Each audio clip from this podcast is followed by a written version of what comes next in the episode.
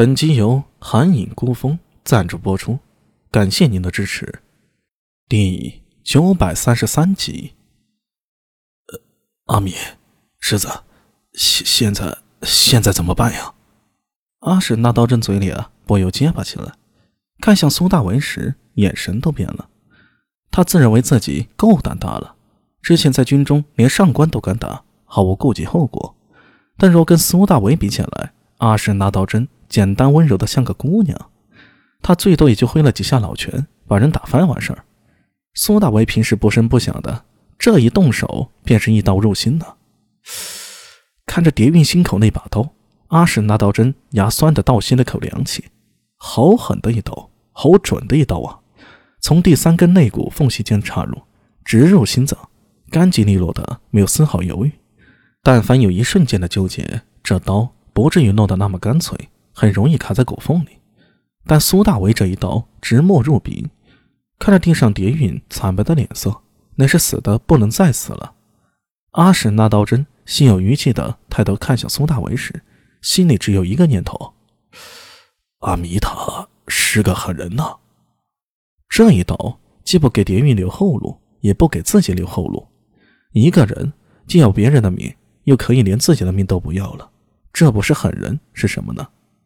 苏庆杰双手抓着苏大伟的肩膀，充满血色的眼睛瞪着他。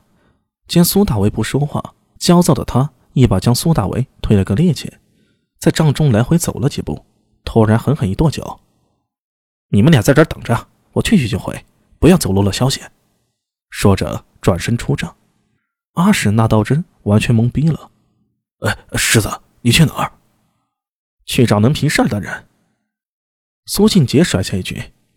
看好他，这个他自然是对阿史那道真说的，让他盯好苏大为，免得苏大为啊失去理智再做出什么傻事儿。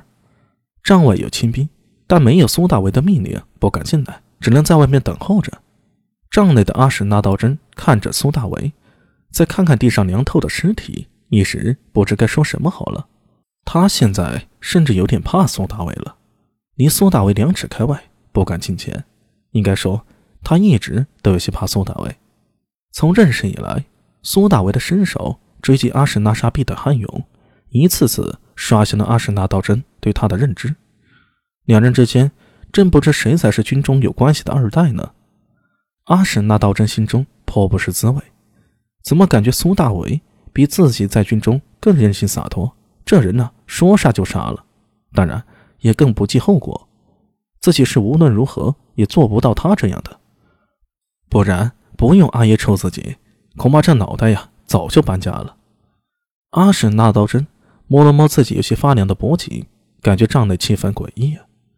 他向苏大为嘴唇嗫嚅了一下，终于还是忍不住开口：“呃，阿米，你是怎么想的？为何要动蝶玉呢？我为你不值啊！”苏大为似乎完全恢复了冷静，在胡凳前平静地坐下。应该说。从始至终，他都冷静的异乎寻常。他拿聂苏的事威胁我，一时意气难平。苏大为缓缓的，似乎在斟酌着用词说道：“一刀了了恩怨，如今念头通达，所以我不后悔。你是不后悔了？你在长安中的阿娘怎么办？”阿史那道真急道：“你要是出事了。”他不得把眼睛给哭瞎了！若真的有事，你我兄弟一般，我阿娘便是你阿娘，到时替我照顾好她。你你这阿贼！阿史那道真咬牙道：“我见你平时极有主意的，怎么这种事就不考虑考虑？” 我考虑过的。苏大为笑了，微笑着，像是说起一件微不足道的小事。从他提起聂苏，我就在考虑，这恶贼究竟想做什么？若是拿我的亲人威胁我，那他打错了主意了。唉，阿史那道真摸着自己手上的怒骨扳指，不知说什么好。他心情焦虑时，总会摸手上这枚扳指，已经摸到包浆，油光润滑了。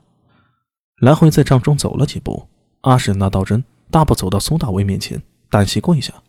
一把按住苏大为的膝盖，抬头向他看来。在苏大为惊讶的目光下，一字一句的说道：“我的命是你救的，如今便还你吧。”道人，你若有人问起，就说人是我杀的。我阿爷是阿什纳杜尔，没人敢轻易动我。就算是陛下，也要给我阿爷几分薄面。所以，这事儿我来顶吧。道真，苏大为按住他的手，喉头微动，声音有些沙哑：“谢谢你，但我……你我是过命的交情，说谢太矫情了。”阿史那道真打断他的话。这个在苏大为面前一向极不正经，显得有些逗逼，有时在兵法争论中又显得有些呆气的胡人番将，此时前所未有的郑重。我的身份应该能保住命，万一万一有什么事儿，我阿爷不止我一个儿子，有人替他送终的。你柳娘子只有你一个儿子，你要活下去侍奉他。道真，我不，不要拒绝我。拒绝便是煞费我这番苦心的。我既然说出来，就是下了决心，绝无反悔。万一，万一陛下真要杀我，记得每年去我坟头请我喝杯酒，便足够了。